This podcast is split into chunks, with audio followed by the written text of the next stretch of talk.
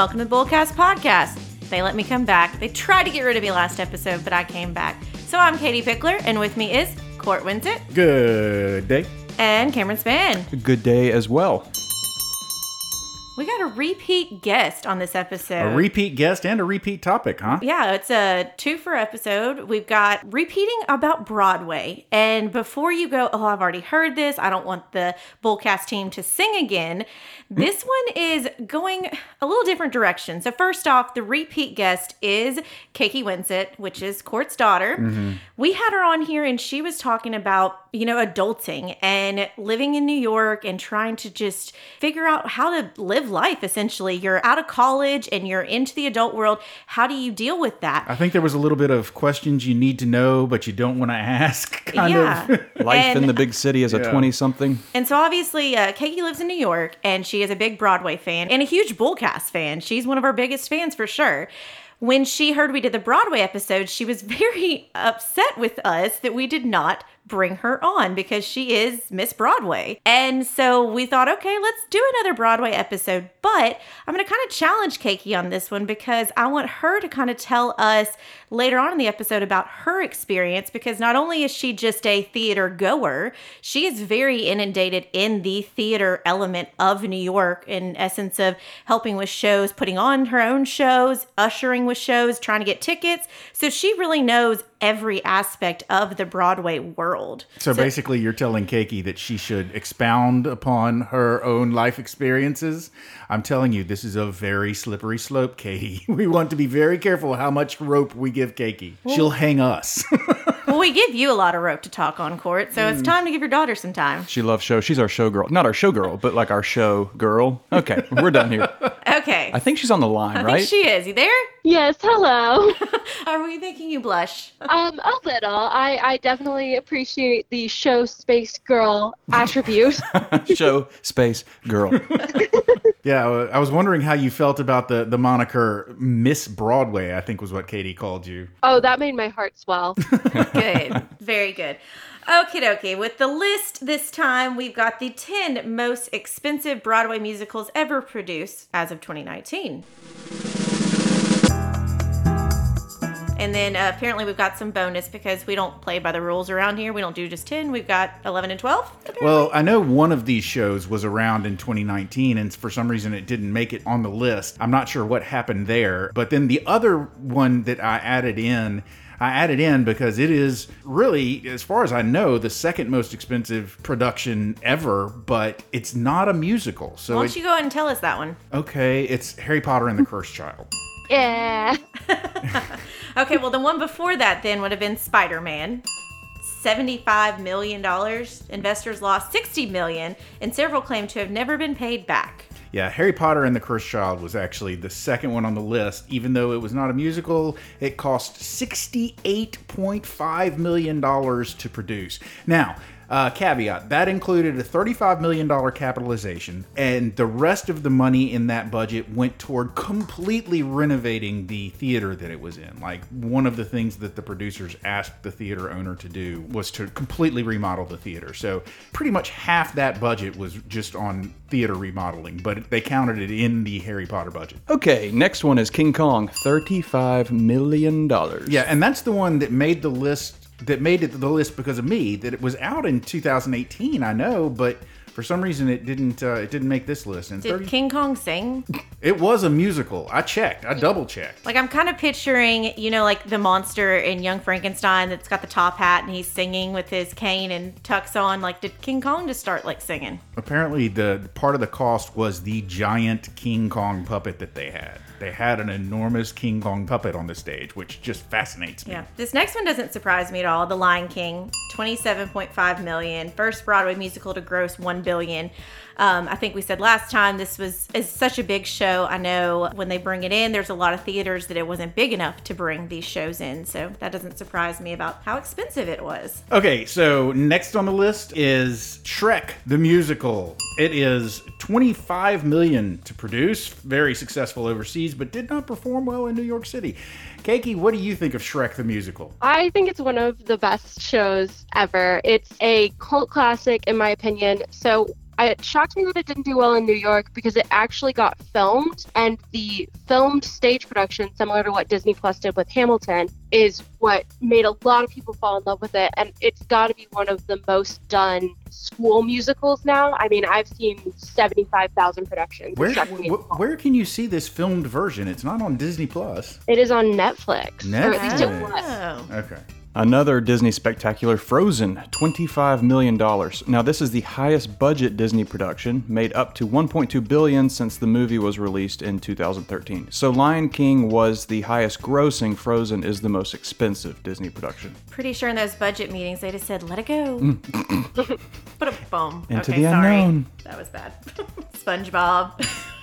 No, Keiki may may fight you on that. 18 million. Critics loved the show, but the public didn't, which is an opinion because I've heard many great things about this show. I I, I was in that weird era where like I didn't watch SpongeBob. Like I think I was old enough that it was annoying to me, but I think Keiki, it was it was a big show for your age group, right? Yes, my dad actually had us watching SpongeBob because it was one of the few our age shows he could tolerate. So I grew up on SpongeBob and I actually was in New York for two days when the musical was on Broadway and I saw it and I loved it. It has a star studded cast of both actors and composers. They they brought in a lot of very famous people to write the music for it. I believe John Legend was in on it, Sarah Bareilles, and Wow. I, fun fact, won a bet because I said SpongeBob won a Tony, and it did. I, I did not know that SpongeBob won a Tony. That's incredible. Katie, we are the same age, and I watched SpongeBob when it first came out. Maybe that means I'm just very uh, Well, childish. I mean, my best friend Paige was loved SpongeBob and had Patrick's shoelaces and stuff like that. I think I just didn't like it. Maybe. Well, Keiki knows that there's one actual SpongeBob episode that practically brings me to tears every time I see it. It's an amazing episode. we'll have to talk offline about that one. I am curious. Okay. Okay, so next on the list is Beauty and the Beast. I'm not going to say anything about this one. Cameron, one. what's next? Next on the list, oh, I think you guys have heard of this Wicked, $16.9 million. Honestly, that budget surprises me, but cool, cool. Same here. First Broadway production to gross $3 million in one week. Wow. My favorite thing about Wicked, and I may have said this before, is I loved that uh, in the Emerald City, the girl had green point shoes because when I was dancing, colored point shoes was very rare and you only saw like a couple of colors maybe. And so I actually spray painted mine black for a Fosse routine. So when I saw green, emerald green point shoes, I was like, oh, it's a beautiful. I've Gotta have those. Yes, I needed Word on the street is they've begun casting for the Wicked movie. Yes, I heard that. Okay, uh, The Little Mermaid, 15 million, arrived on Broadway in 07, closed in 08. Yeah, Oh, it was a blip. I don't even. I didn't even know it was a, a Broadway show. I mean, that's got such great music, though. But sometimes movies going to then plays do not always translate well. Yeah, I guess. I don't know. And it did try to use rollerblades, which is just a concept that doesn't It typically should have go died that with that Andrew Lloyd Webber play, whatever that one was. It should- Starlight Express. Yeah, they should have after after that little experiment. They should have gone. You know what? maybe maybe no more skates on stage. So they shouldn't have a Sonic Drive through the musical? Just saying. They should. They Yeah. should tip your Sonic girl. yes. The next one is a bummer for me. It's called Tarzan, and it was fourteen million dollars, and I assume it was another Disney play. Although I don't Would know that that be for with sure. Phil Collins music? I, I don't know. We I would hope so. I never saw it Because Um, Trashing the Camp Scene song is still like one of my absolute favorites. I only saw that movie once. I'm assuming because there's no note of Disney, it's not the Disney version of Tarzan, so no Phil Collins. I Okay. could be wrong. It actually is the Disney version. ah, there it is. Um, it Boom, caping did not do very well, so that's why Disney doesn't quote it as much. They're like, oh no, it's not ours. poorly. the redheaded stepchild. Am I wrapping up the list here? You are wrapping Maybe. Up the yeah. I've never heard of this one. Dance of the Vampire, twelve million dollars. I mean, just the fact that, that it's got vampire in the title makes me want to see it I because wanna- I do yeah. love vampire stuff, but I've, I have not ever heard of it. I haven't Um, either. This is interesting. Closed after 56 performances, but found success in other countries. I, s- I see a lot of shows on this list that are claiming to have found success in other countries. I wonder what that means exactly. And this may already be in the outline, another spot, but I want to kind of make this note that, and maybe Miss Broadway, Keiki, can say something about this because those that don't understand it, oh, you hear a show closed, but it doesn't mean that you can't see it ever because there still could be tours. It still could come to your town. It could still, as you said with Shrek, can show up in high school plays. But Keiki, you want to kind of say the difference of closing on Broadway? Yeah, of course. Closing on Broadway just means that it has stopped performing in the Broadway theater that it was residing in. So, for example, in February of 2023, Phantom of the Opera is closing on Broadway. And that definitely does not mean it is gone forever. There's no way to see it. It just means that it will no longer be at the Majestic Theater. It, there's still a tour going on. I believe there's workshop performances of it happening all over the world. Could pop back up on the West End. It could go to Off Broadway, which is a smaller theater in New York. Show's run doesn't end just because they close on Broadway. It just means that they've essentially been kicked out of the theater that they were living in. So sad, but you no longer can be on Broadway. Go do something else. Find another home. Homeless musicals. yes. Also, Legally Blonde is on here. Nicole wanted us to give a shout out for that. She said it was a financial failure, but it's a cult classic and one of her favorites. Shocks me at being a financial failure because it also had a filmed stage version that made me fall in love with it.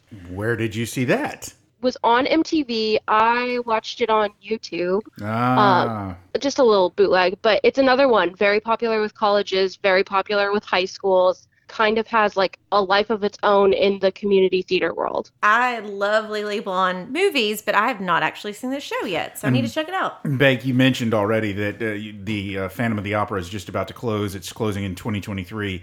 It will close as the longest running show on Broadway, a feat that it actually accomplished back in 2006. So I guess every single day, year, week that it's run since 2006, it's just been adding to its record. Should we place bets on what the next record breaker will be? I would assume Lion King. I, I don't see that going anywhere. It's been uh, running since the 90s. Yeah, probably not. Lion King's probably the next best bet because Disney has the money to keep it going. Mm-hmm. Yeah. Okay, this next line on this outline, um, when I first read it, it I think this plays into maybe theater jargon because it says, "Does stunt casting actually work?" And my mind, I'm thinking of a stunt double. I'm not thinking of what this is, which it says stunt casting, the casting of a very famous actor or other celebrity as a guest star in a movie, TV, or Broadway show to garner publicity. And so, I mean, that's I'm like, oh, okay, that makes sense. But when I hear stunt casting, I'm like, you mean you're a stunt double? I know what they're, they're referring to as stunt casting, but I think of stunt casting a lot more with Broadway plays than I do with Broadway musicals. And I think Keiki would probably disagree with me on that. But a lot of the names that she'll throw at you as stunt casting, I'm like, yeah, I don't even know who that person is. So, like, for instance, when Denzel Washington is in a play on Broadway, I'm like, oh, stunt casting.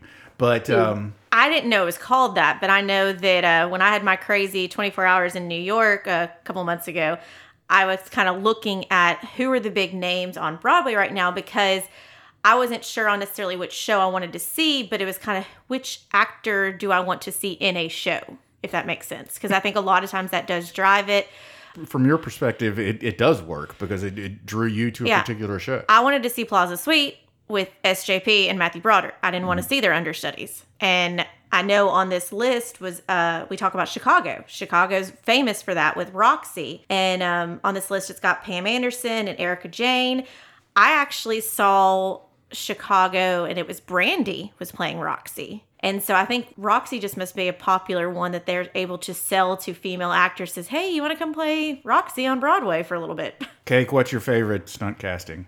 I love so many of them. I think, okay, so anytime Daniel Radcliffe gets stunt cast, it's my favorite thing in the entire world, and I will go see it no matter what. But I think my favorite example of it is Waitress. They are the queens, or they were when they were on Broadway, queens of stunt casting.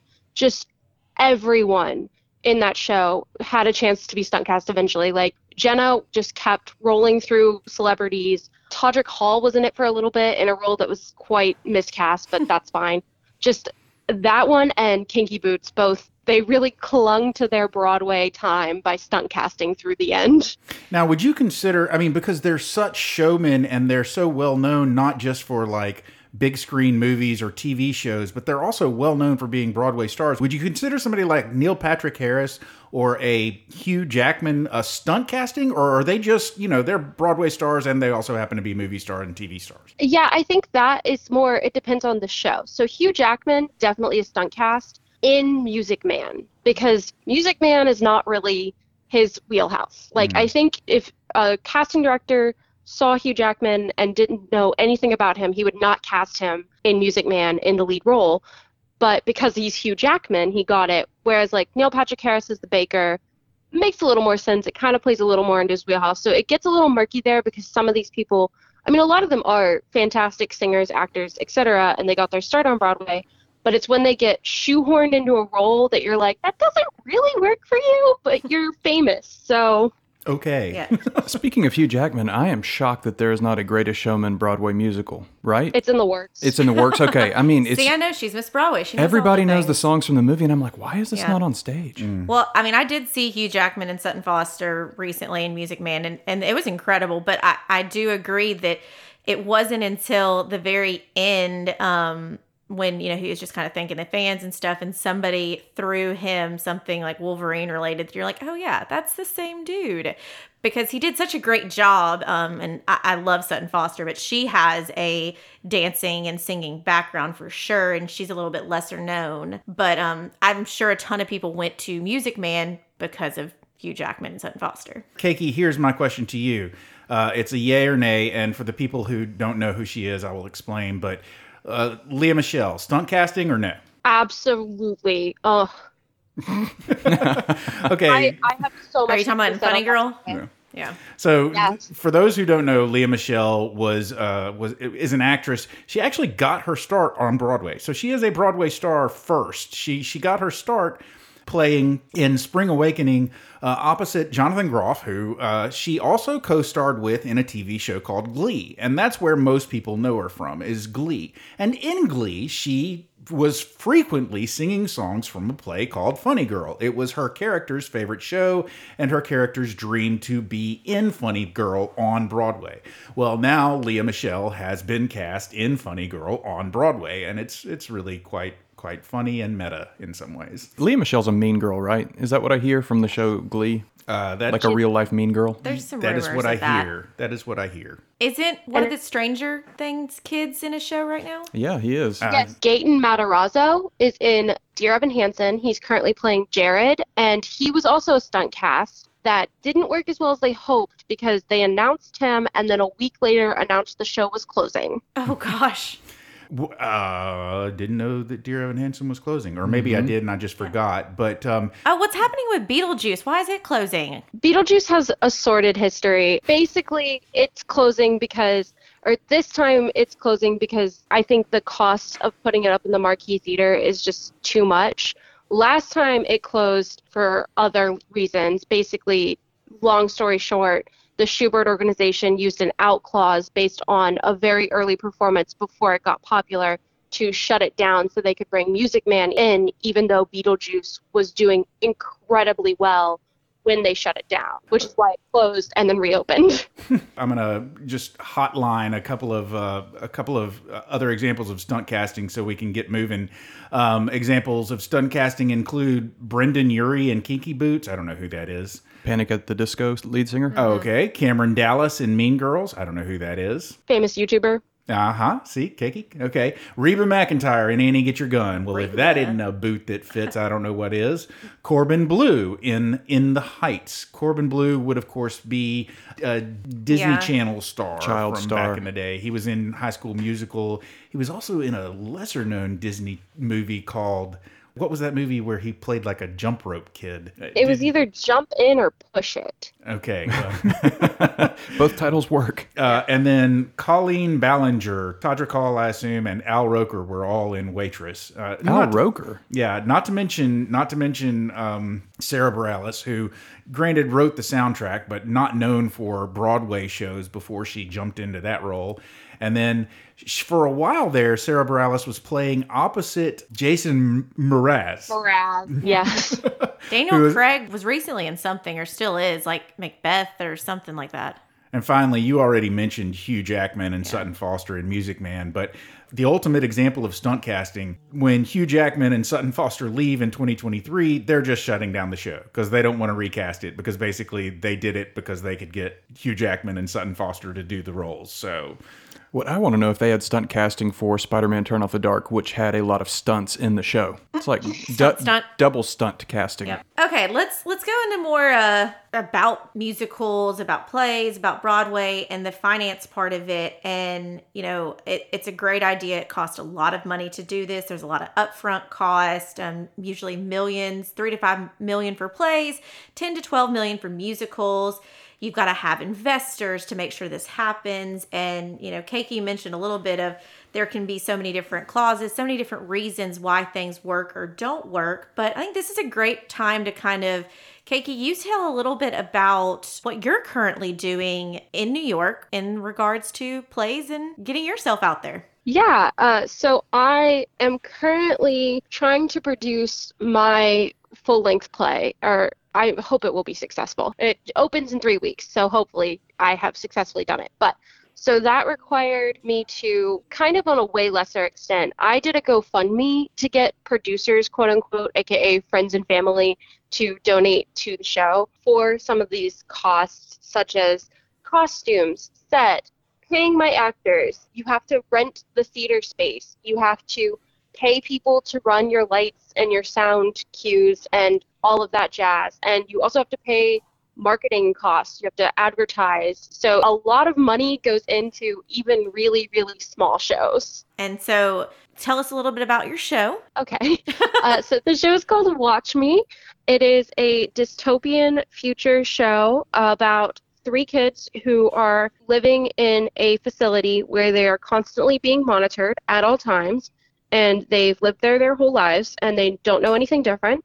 And then a new person enters the facility, which has never happened before, and chaos ensues. Oh, sounds interesting. First off, have you gotten all the funding you need? Yes. Perfect. You must have some great family and friends to help out. Well, actually, Katie, I can tell you from like just from my own personal perspective that Keiki's mom and I had absolutely nothing to do with her fundraising success for this particular show.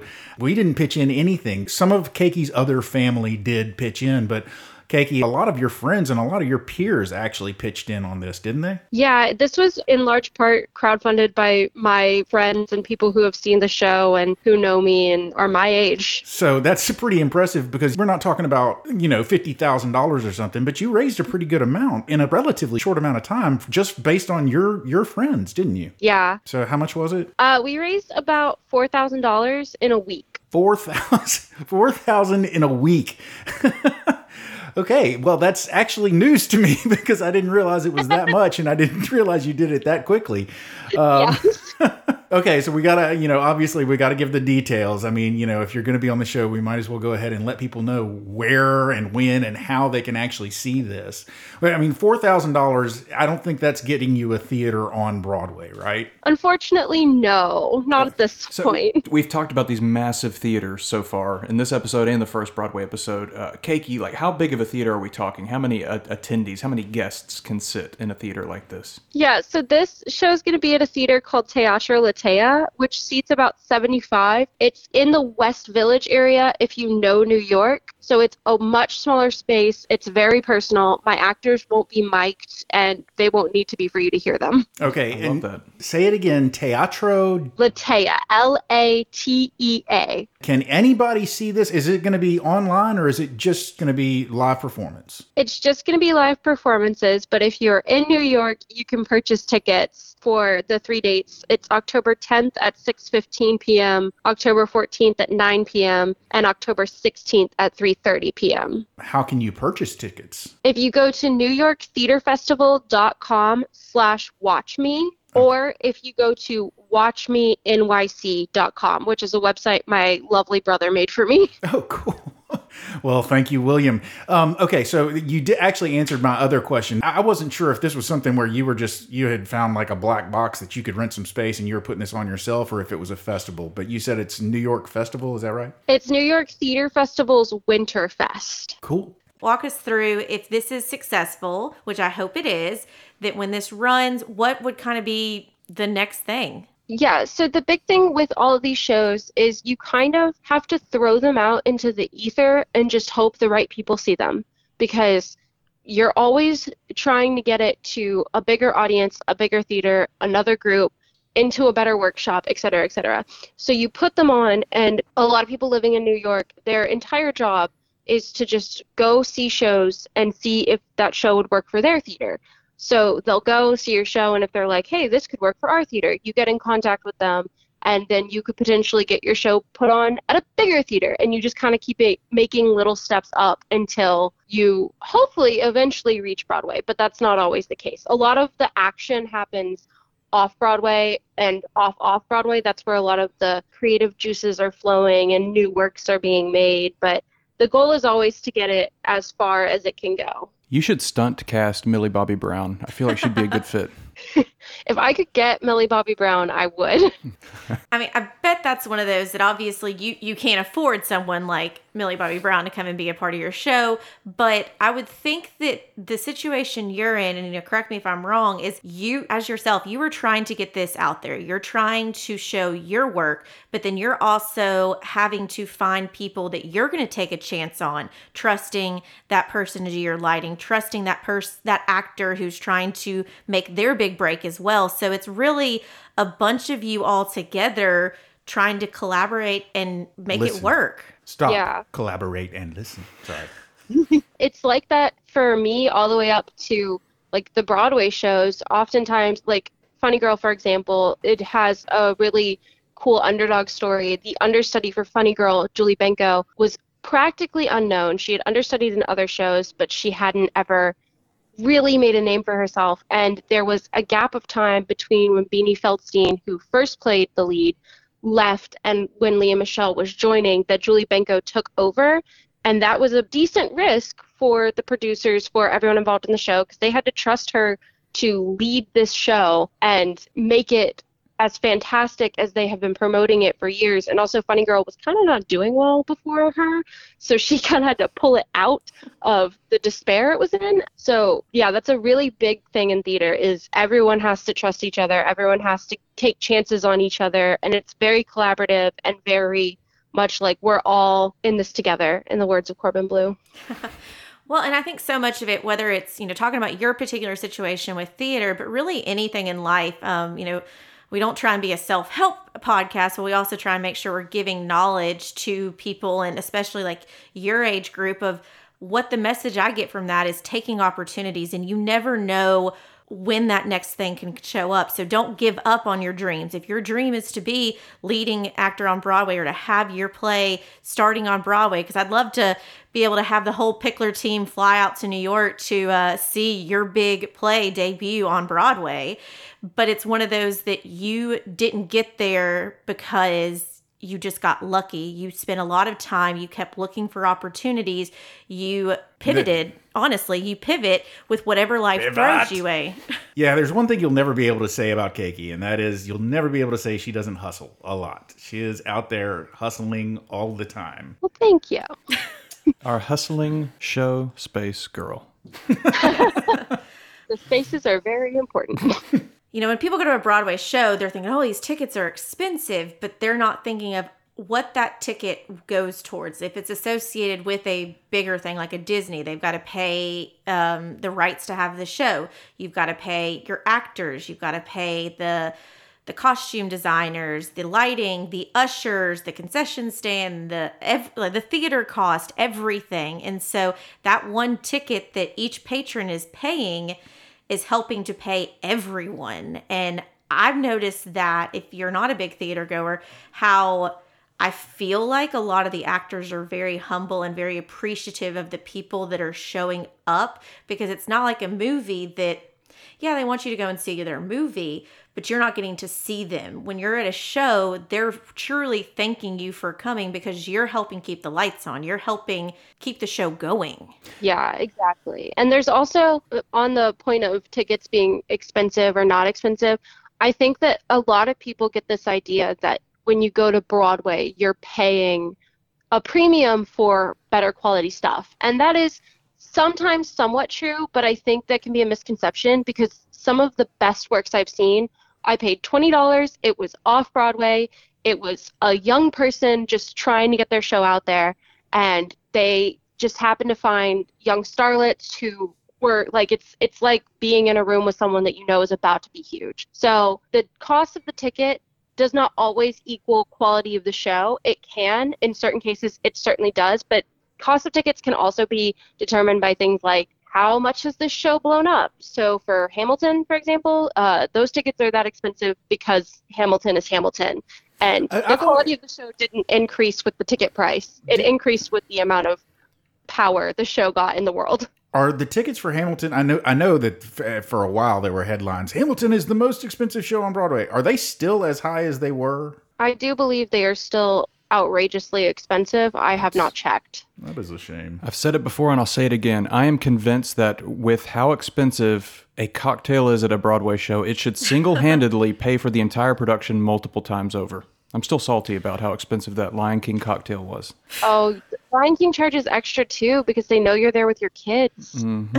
I mean, that's they know the system, but the thing is also, I think we want to remember, um, and I'm especially reminded of it here at Pickler. We support the arts. We're very big into it, and because so many people think, oh, I don't want to go to the theater, but I don't think a lot of people that are not in that world realize. And Court, you kind of alluded to this. There are a lot of big names that got started on Broadway, and if they think about it, they had never had something like Broadway to go on, there wouldn't have been anybody who would have discovered them. They would never have been Wolverine. They never would have been in these big movies.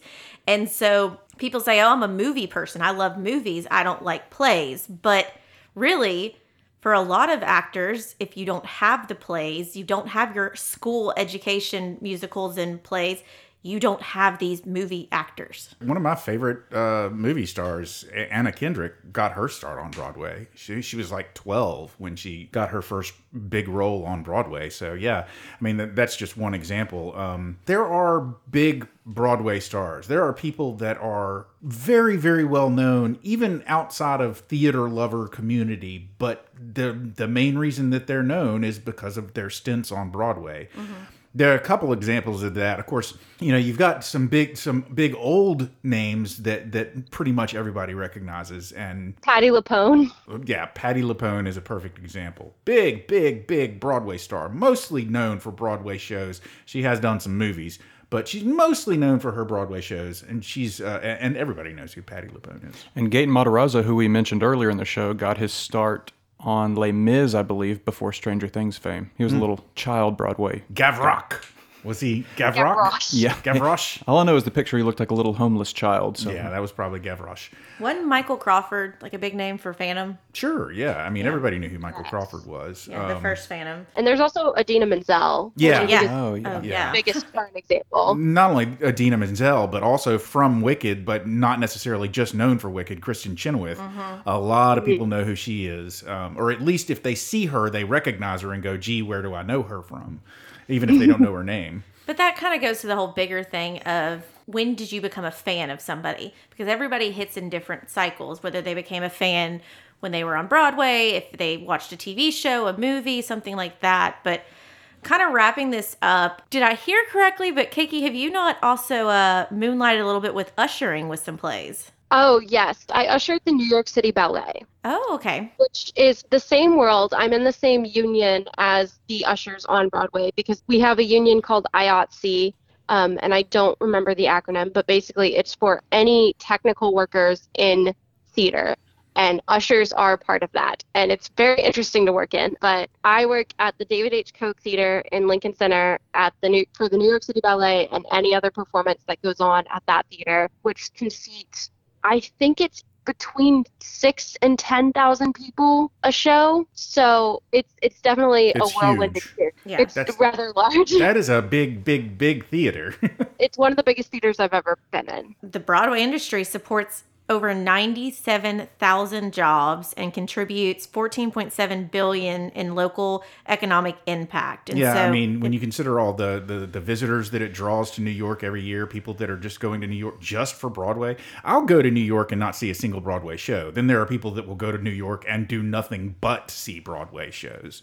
I mean, when I was there for 24 hours, I saw two shows. So Keiki, I was going to ask you, this is probably a tough question. For those who have never seen a Broadway show in their life, if they were to be in New York City for one evening, what one show would you recommend? Like, what's a good gateway Broadway show for them to enter into the world? Gateway drug. That Yep. this is a tough question. It depends on who the person is. If it's uh, someone with young kids, I always suggest Lion King. I, it's a little cheesy. Some people scoff at it, but I saw it twice as an adult on Broadway and absolutely loved it. It is a phenomenal show. It's beautiful.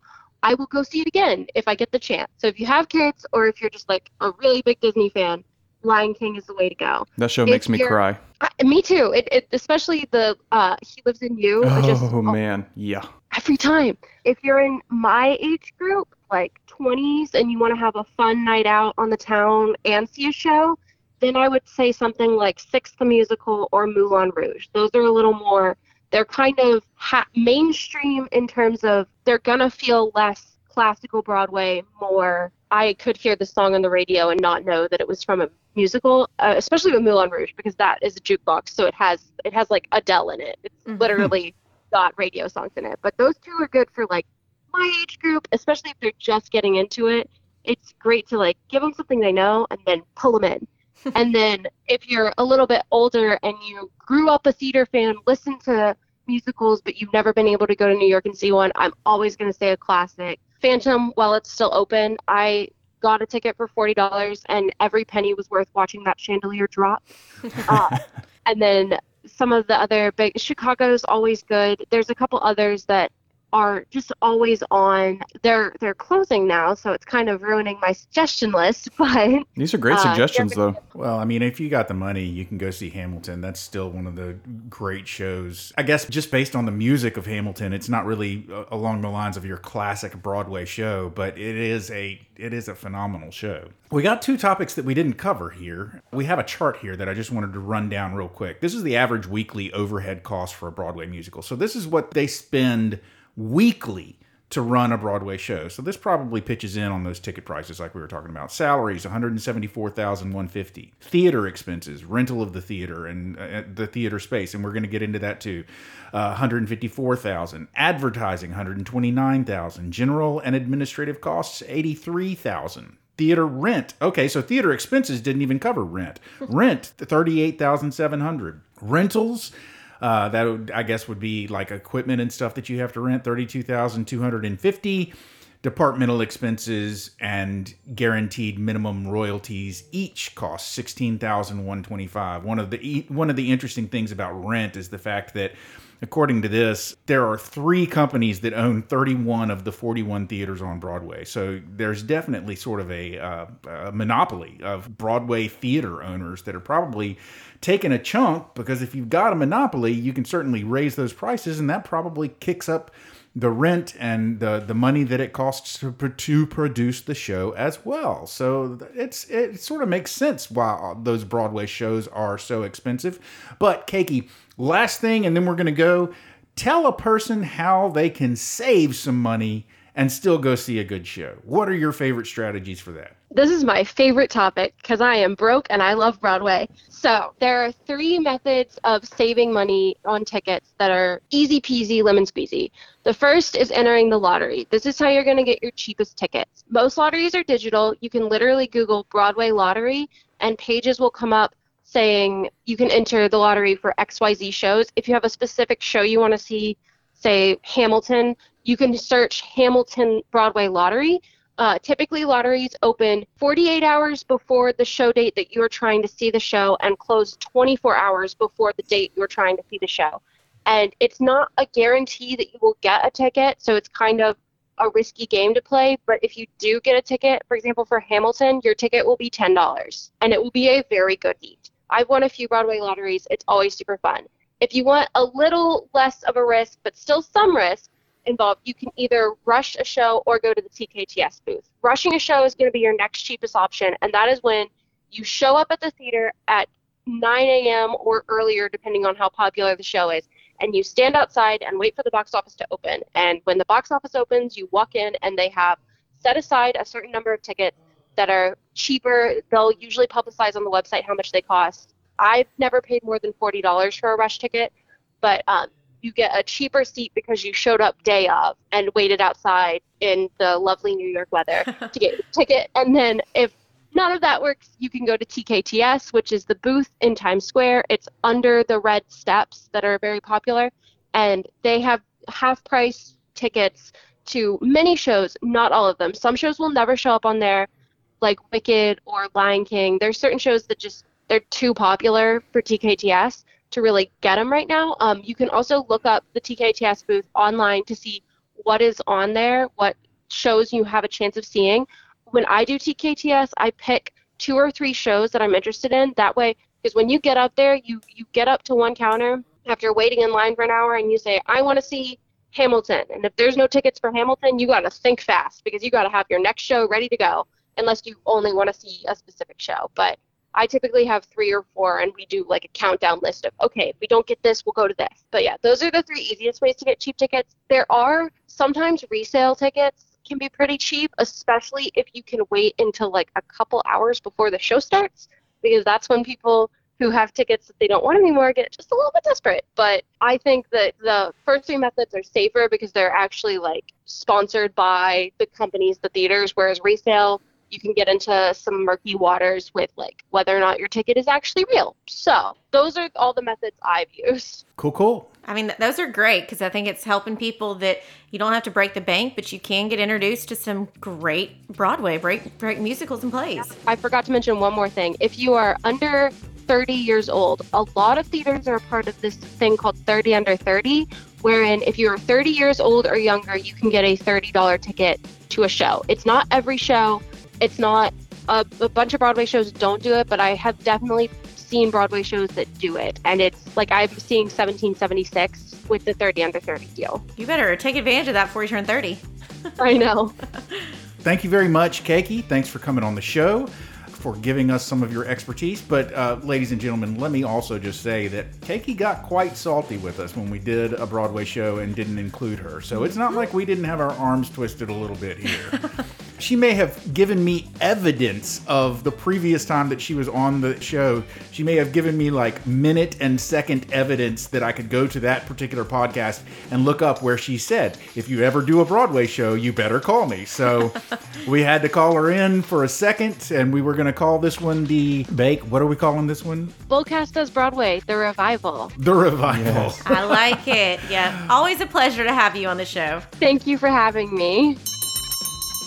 Oh, ladies and gentlemen, there's the closing bell. You have made it to the end of yet another episode of the Bullcast Podcast. If you liked what you heard and you'd like to hear some more, please feel free to go to your favorite subscription service and sign up to have us beamed directly to your listening device every single Thursday at noon. If you'd like to find out more about me, Katie, and Cameron, please feel free to go to our website. That's bullcastpodcast.com. You can read our bios, you can leave a comment, you can suggest a topic if there's something you'd like to hear about, or hey, even drop us a note if you want to be a guest on Bullcast Podcast. Also, if you like pictures, boy, do we have the pictures. And since Nicole came on, it seems like we get more and more pictures Lots of of us throwbacks. on Instagram. So, uh, you can find us on our Instagram handle at Bullcast Podcast, and we also have the words on Twitter that's at Bullcast Podcast as well. Finally, if you'd like to find out more about the real Katie, the real Court, and the real Cameron, and what we do for a real living, you've heard us mention that we work at a place called Pickler Wealth Advisors. And if you'd like to find out what we do there, find out about our amazing team, and find out about our boss, David Pickler, please feel free to go to that website.